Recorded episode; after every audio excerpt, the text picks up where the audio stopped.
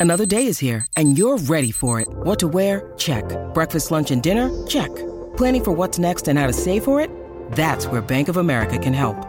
For your financial to-dos, Bank of America has experts ready to help get you closer to your goals. Get started at one of our local financial centers or 24-7 in our mobile banking app. Find a location near you at bankofamerica.com slash talk to us. What would you like the power to do?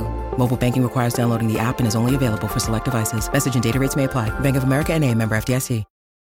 Your brain needs support, and new OLLY Brainy Chews are a delightful way to take care of your cognitive health. Made with scientifically backed ingredients like Thai ginger, L-theanine, and caffeine, Brainy Chews support healthy brain function and help you find your focus, stay chill, or get energized. Be kind to your mind and get these nootropic chews at olly.com. That's O-L-L-Y.com. These statements have not been evaluated by the Food and Drug Administration. This product is not intended to diagnose, treat, cure, or prevent any disease.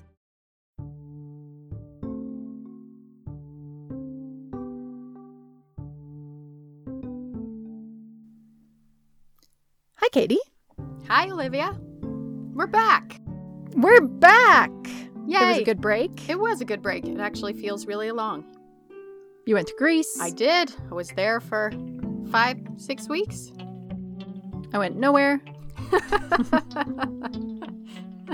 I ate so much Greek salad literally every day. Yay! So That's good. my dream. So good. So, yeah, in this coming season, obviously, I'll have some Greek themed episodes in the docket. Exciting. And I'm heading to Scotland next month, Cool. so I'll have some Scottish themed Ooh, I hope us. so. Very cool. But today we are going to talk about the person who invented some of the most important psychological theories of our time. Oh, Huh. For example, we're going to talk about the person who came up with the idea of the death wish, whoa, really? and the person who came up with the idea of ancestral memory. Oh, interesting. As in, like, you carry the memories of your ancestors? Exactly, that you are walking around Hmm. carrying buried memories from your actual Mm. ancestors. Hmm. Says the woman who's about to go to Scotland, Yeah, the land of her ancestors. exactly. Cool. Okay, so I associate these ideas with like Freudian, Jungian psychology. Hmm. But, of course, Freud and Jung, they're men. They So, are. Are you about to tell me that a woman came up with those and the men got all the credit? I am about to tell you that. That is shocking. wow. Somehow, somehow I am persistently surprised. yeah, it, I mean, every single time I think, but Yeah, how? but surely, yeah. And in this episode, I think we're going to encounter a new form of erasure, Hmm. new method of erasure that we haven't talked about yet. Okay. I'm Olivia Meikle, And I'm Katie Nelson. and this is What's Her Name? Fascinating women you've never heard of. First, let's meet who we're talking about. Her name is Sabina Spielrein, and she is best known for being one of Jung's patients Hmm. and possibly his mistress. Classic. And that is all anyone knows about Yeah. her. Okay. But there's so much more to Sabina Spielrein Yeah. than a possible affair and a childhood mental illness. So, to learn more about her, I talked to Dr. Angela Sells. Hi, my name is Dr. Angela Sells. I am a women's studies professor in Seattle. I am the author of Sabina Spielrein, The Woman and the Myth, published by SUNY Press last year in paperback. I am a drummer in the band Below Black Star and fight for women's rights, especially female musicians' rights, as an editor for Tom Tom magazine. Dr. Sells wrote a biography of Sabina Spielrein, by far the best biography, and the only one that, in my opinion, gives anything close to an accurate picture of who she was and what she means to modern psychology and philosophy. Sabina Spielrein was a psychoanalyst, one of the first female uh, pioneers. She's often presented as the mistress, so called mistress of Carl Jung, and is presented via the 2011 movie with Keira Knightley, Dangerous Method, as some sort of pawn in a love affair between Jung and colleague Freud in 1909 in Switzerland, in Zurich. But actually, even though she had been diagnosed with hysteria as a young girl after um, her sister died, her younger sister died, and she was expressing grief, which was uh, diagnosed as hysteria. She, through talking therapy, which was innovative and, and still new at the time, healed, you know, and was deemed cured by the director of the institute because she was institutionalized from her native um, hometown in Rostov, Russia. She was institutionalized then in Zurich. And she was cured through talk therapy, which I believe was because she actually could express herself and had someone to listen to her and, and affirm her, uh, which was Jung, And she was actually one of his first female patients. So, whether or not they had an affair doesn't matter and I'm not going to talk about it. Okay. What matters is that she took this treatment that she received and made it into a career. She became a student of psychology. She got a PhD. Hmm. She became the first child psychologist. She delved really deeply into children's neuroses, children's dreams, wow. especially after she had her own children. She really wanted to understand children's world and children's brains and their worldview. And so she really did the first systematic study of psychology in children. Huh. She practiced for 30 years as a psychoanalyst. Wow. She was extremely well known, extremely influential, and extremely important to the beginning field of psychoanalysis. Huh. When she was working in Zurich, and she had also been working in Berlin and Geneva and could speak three languages and teach in all three languages. She originated the, the so called death wish almost a full decade before Freud um, expanded on her idea. And, and he's you know he's become known for that but he right. actually cites her in, in his footnotes indebted to her and though he his concept is much different she had this beautiful idea and concept of death as a dissolution into one's beloved. So it's just this very poetic, feminine point of view about love and destruction of the self, metaphorically through childbirth, bringing a new being into the world. She called it destruction in the service of creation. And of course, sometimes uh, childbirth led to actual death, and that was in service of this new child. So, destruction in, in the service of creation. But aside from that literal translation of it, interpretation, it was this idea of transformation, and especially for women and sexually active imagination um, about dissolution and union through sexuality with one's partner. She was such a pioneer, and that so many others have, have really expanded on those topics, but no one has really realized how progressive, how interesting and pioneering those, those ideas were at the time, and they really came from her. She did a lot of research in women's sexuality, in what she called the bisexuality of the soul, that women are sexual beings at all, sort of pushing back hard against the narratives of the time, but also the narratives that these two men will carry on after oh, her. Yeah. Wow. About the what women are, right. how they exist in the world. Yeah. Their ideas were very different. He translated it into biology. You know, there's there's such an emphasis on biological gender and male being this and female being that, and she actually right. kind of turned that on its head, and she took it to to a metaphorical place. She did a lot of work about archetypes and mythology, hmm.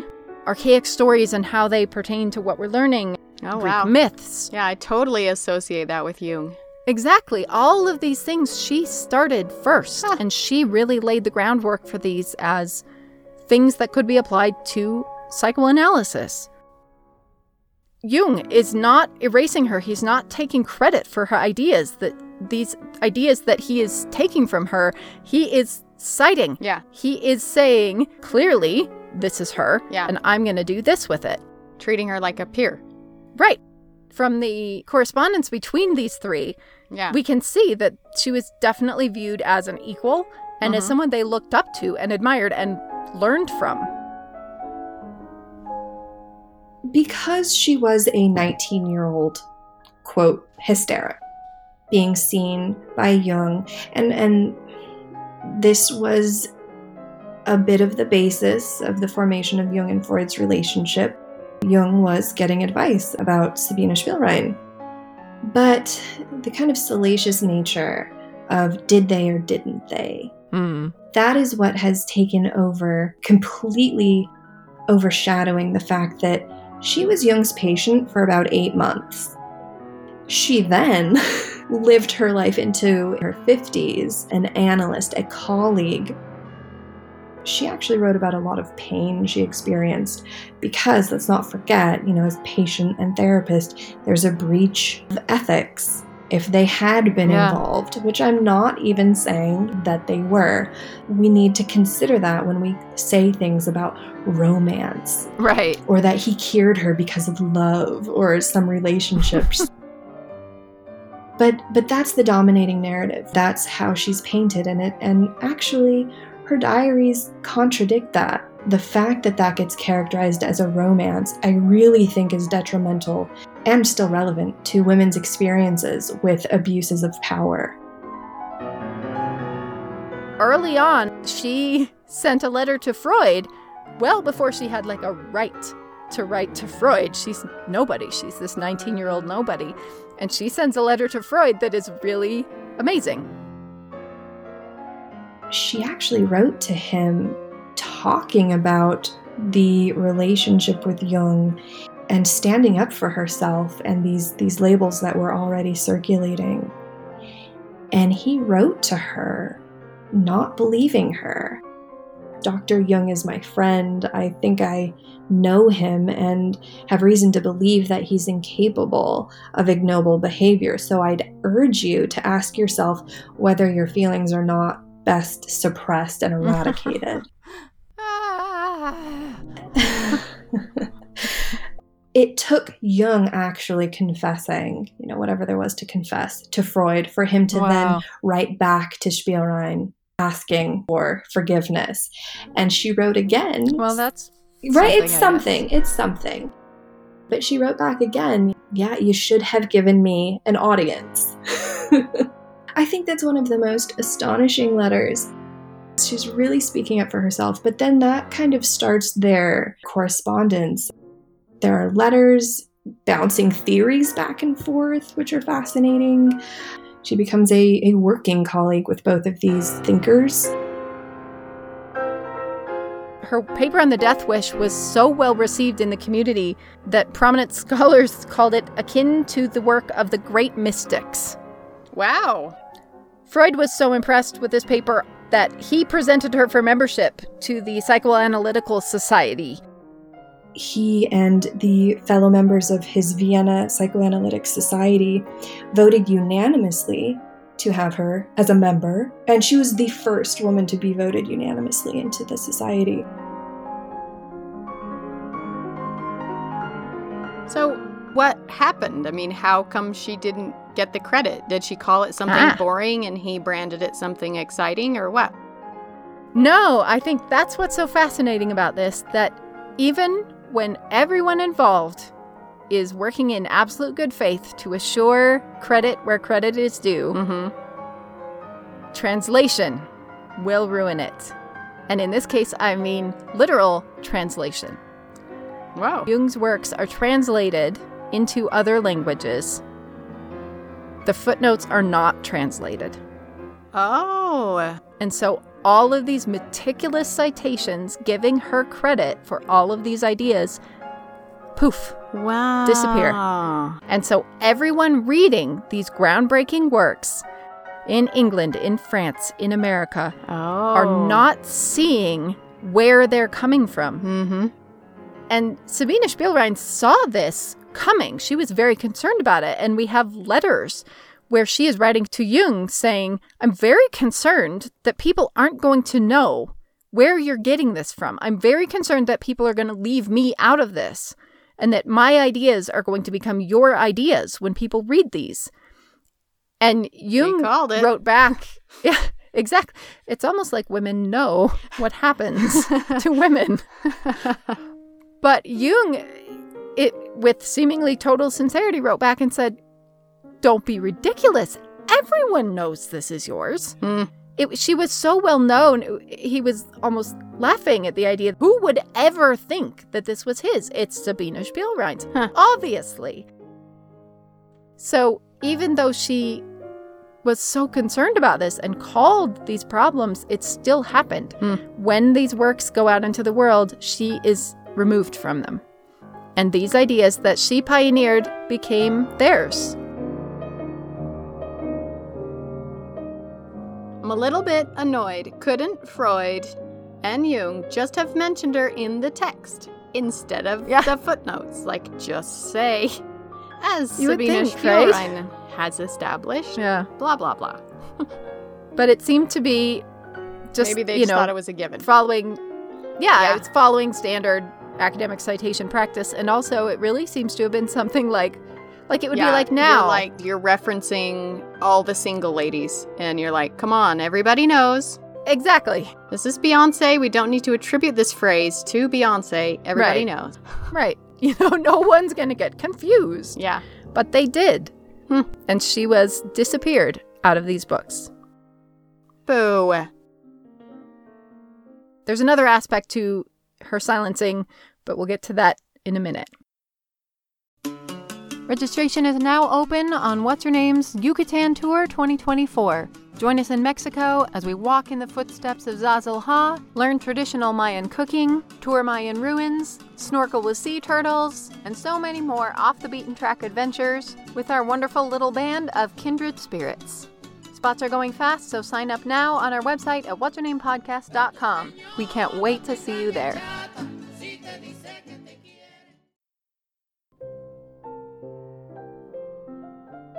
In our narrative now, Freud and Jung are opposing forces, hmm. right?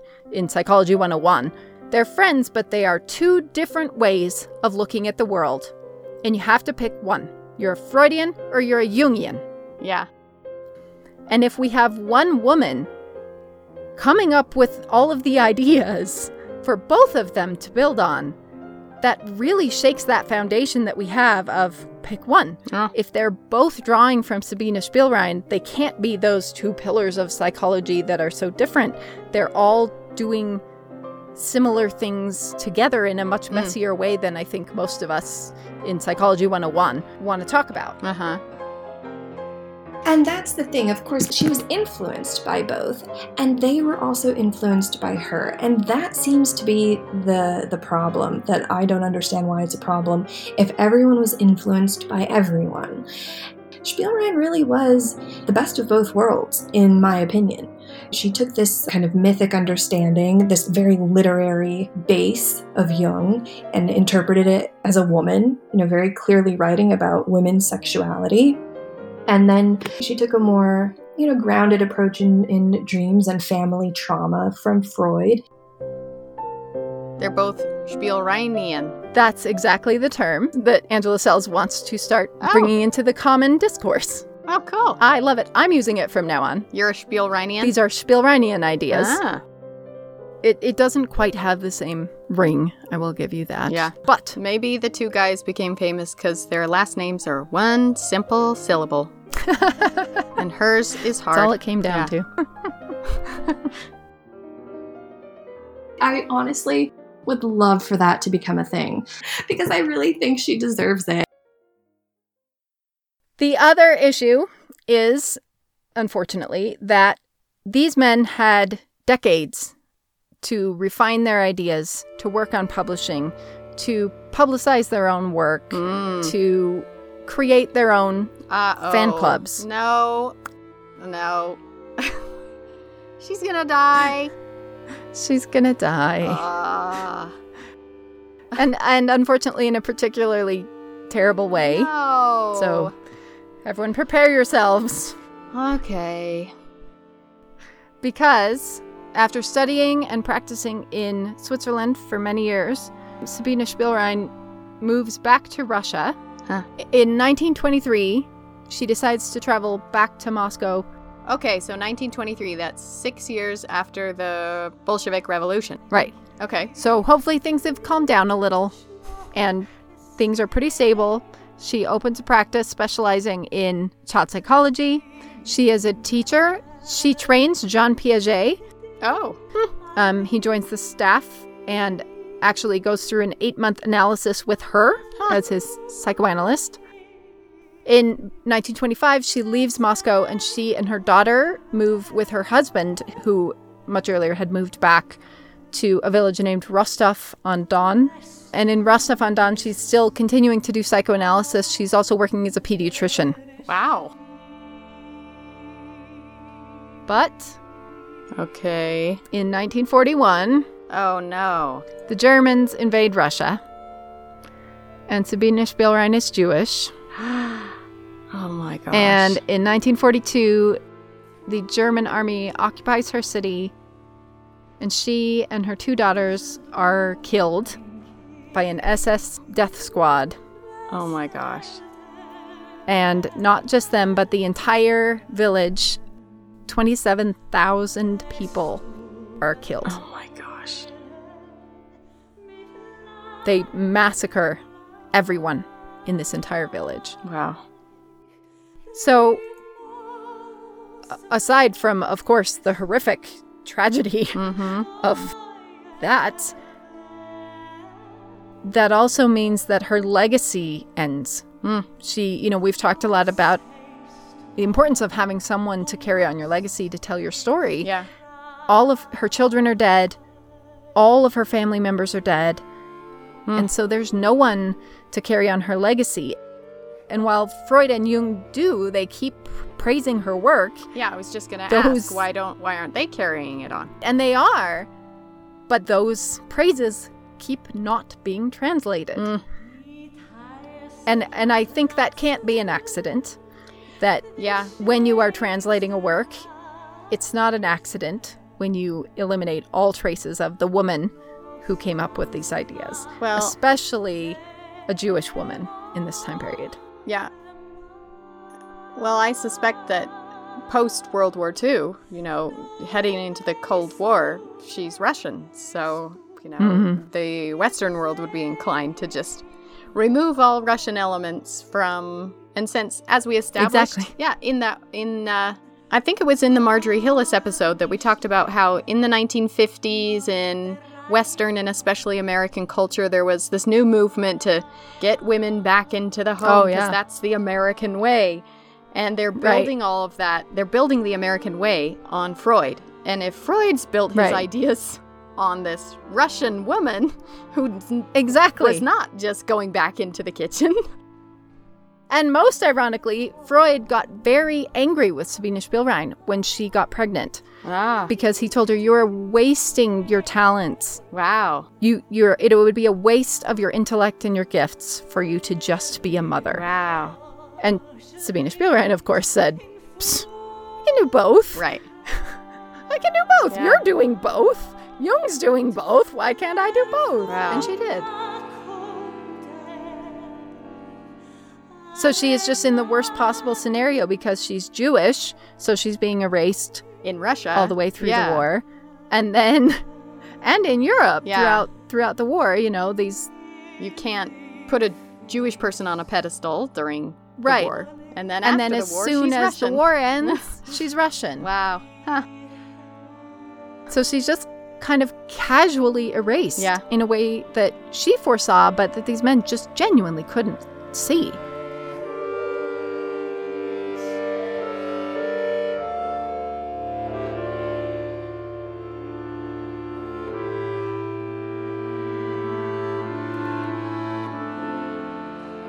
when the reputations of, of you know Jung and Freud became the pillars, so-called, of psychology, then you know 1970s, 60s, 70s, 80s, 90s, that's when we see scholars really fight to stigmatize any inkling of Spielrein. Part of the problem might be that she has been stuck in psychology. Huh. Jung and Freud have been freed from psychology. Now you study Jung and Freud everywhere. We study them in literature analysis, we study them in history, we study them in philosophy, we study them in art history. We study them everywhere. Yeah. They are by no way limited to the idea that they are psychologists. Right. Right. Yeah. And she is still stuck in psychology. Freud actually wanted her to replace Jung's name on the masthead of his journal. These are the, the facts, you know, of her later adult life. And so I have a theory that the relationship or the kind of sexual intrigue of her relationship with Jung as his patient subsumes or kind of consumes us because it keeps her as this sick little girl instead of, you know, hmm. the healthy career woman. The culture continues to be obsessed with the story of Sabine Spielrein as the 19 year old hysteric in therapy with Jung and the mistress having an affair with Jung. Mm. Even though she has a 30 year career, Yeah. that's less than one year of her life. Yeah. But that is the story that we keep talking about. And Angela Sells will point out, even articles and books written less than 10 years ago, they are still calling her the ingenue patient, the devotee, worshipped at the altar of Jung. When he saw her as a colleague, when she created these really important ideas. Yeah. And maybe that's because if we can keep her as the 19 year old patient who has psychology done at her Mm-hmm. instead of doing psychology, we can justify dismissing her. Yeah. We can We can keep our keep simple our nice, uncomplicated, exactly, Yeah. our nice, uncomplicated Jung and Freud. Yeah. And they created psychology. Yeah.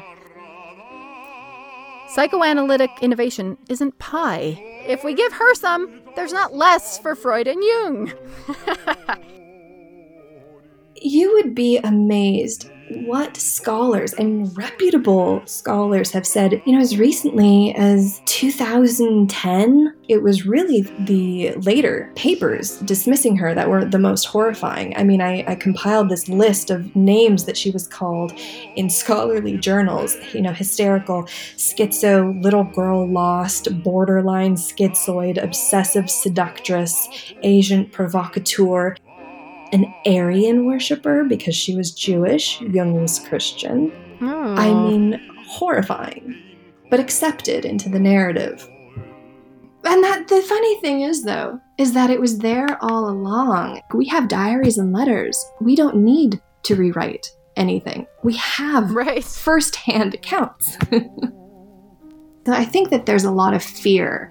If we elevate a woman, does that mean that then these men who were influenced by her and vice versa somehow hmm. lose their status? And it just, to me, that's the wrong conversation. It doesn't have to mean anyone, you know, has to change their opinions about anybody involved or we have to Right. we have to tarnish anyone's reputation. It really just means that there should be room for her alongside these people.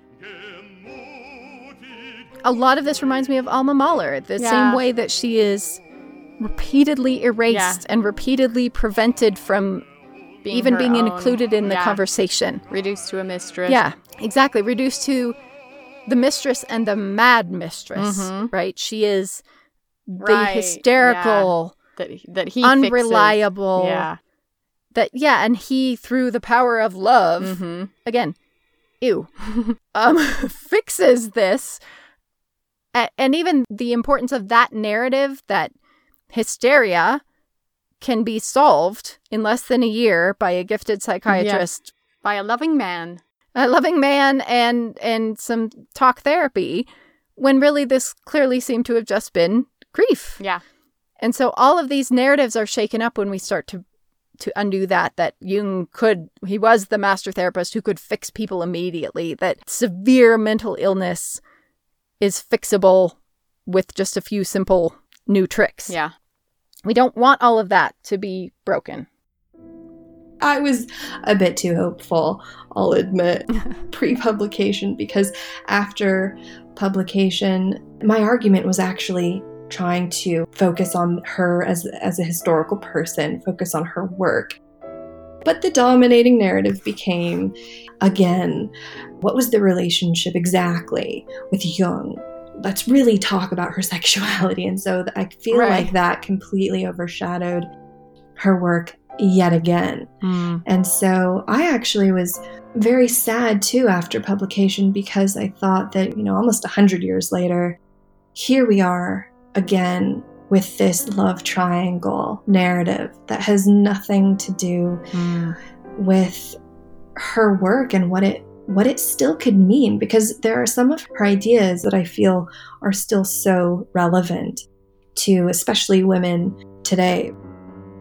I almost wish that her work could be republished in philosophy because she's so based in Nietzsche and, and there's not a lot of the kind of practical hands-on nature that you know, then develop, I wonder if that's almost harming her ability to get out of, of purely psychology. Because when you read her stuff, I mean, jargon aside, some of it is just so beautiful. And she herself wanted to be a philosopher. And, and she, coming from this Jewish rabbinical family, was more in line with that kind of right. mystical outlook. And so I feel like the way that Freud and Jung have been, you know, repackaged for the humanities, I think that she could really benefit from something like that too. If we can move her into broader fields, maybe some of that pushback, some of that threat will be removed, and we can start really looking at this still really fascinating, groundbreaking, critical work she was doing around archetypes, around narrative as a force in society and in our own minds, in the development of our psyches. Some of these takes on Greek myths that she is coming up with, I have never heard anyone talk about. And they've been sitting there this whole time. This seems to be the moment for that. Have you have you read the new translation of the Odyssey? Yes, I just bought it in Greece, and I also bought Stephen Fry's new Mythos, which is a retelling of all the Ooh. Greek myths. I think Emily Wilson's translation of the Odyssey is one of the best examples of why this kind of thing is important. That again, speaking of translation, yeah. that in this translation of a story that we all think we know, she uncovers so many of the ways that stuff that had no business being in there mm-hmm. have been inserted mm-hmm. that these sexist agendas the who are the sirens we all know what sirens look like we all know that they're sexy and dangerous and alluring and you know beguile men with their beauty mm-hmm. and that's nowhere that's nowhere in the Odyssey. That was imposed by sexist men translating the Odyssey yeah. in the 19th century. Yeah. And so much of the things that we think are the lessons of Greek myths are nonsense. Hey, it's the same old theme.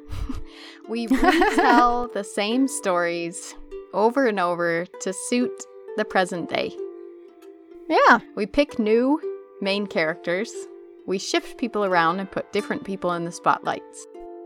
The number one bestseller in historical novels this week, I was just looking, is a retelling of the myth of Circe. Oh, yeah. With Circe as the main yep. character. Yep. Yeah, I think now is the moment for us to do that with Sabine Spielrein. Let's rediscover her. Let's yeah, dig in and find all of these old new ideas that she has been sharing with us for half a century, mm. and none of us have heard. Awesome.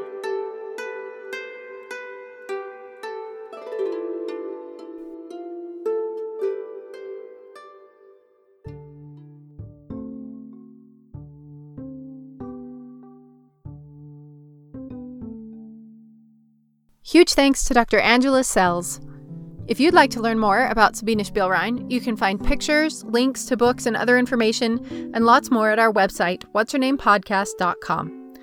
Thanks also to this episode's sponsors, Chantel Oliver and Catherine McKay. If you'd like to become a supporter of the podcast, just click on the donate link on our website and find great rewards like trading cards, cross stitch patterns, and more. No donation is too small. You can become a patron for only a dollar a month, and every bit helps us create more women's history. You can also follow us on Instagram, Twitter, and Facebook, where we post lots of photos each week. Music for this episode was provided by Tria Logo, Nico De Napoli, Michael Levy, and Amanda Setlick Wilson. Our theme song was composed and performed by Daniel Foster Smith. What's Her Name is produced by Olivia Meikle and Katie Nelson, and this episode was edited by Olivia Meikle.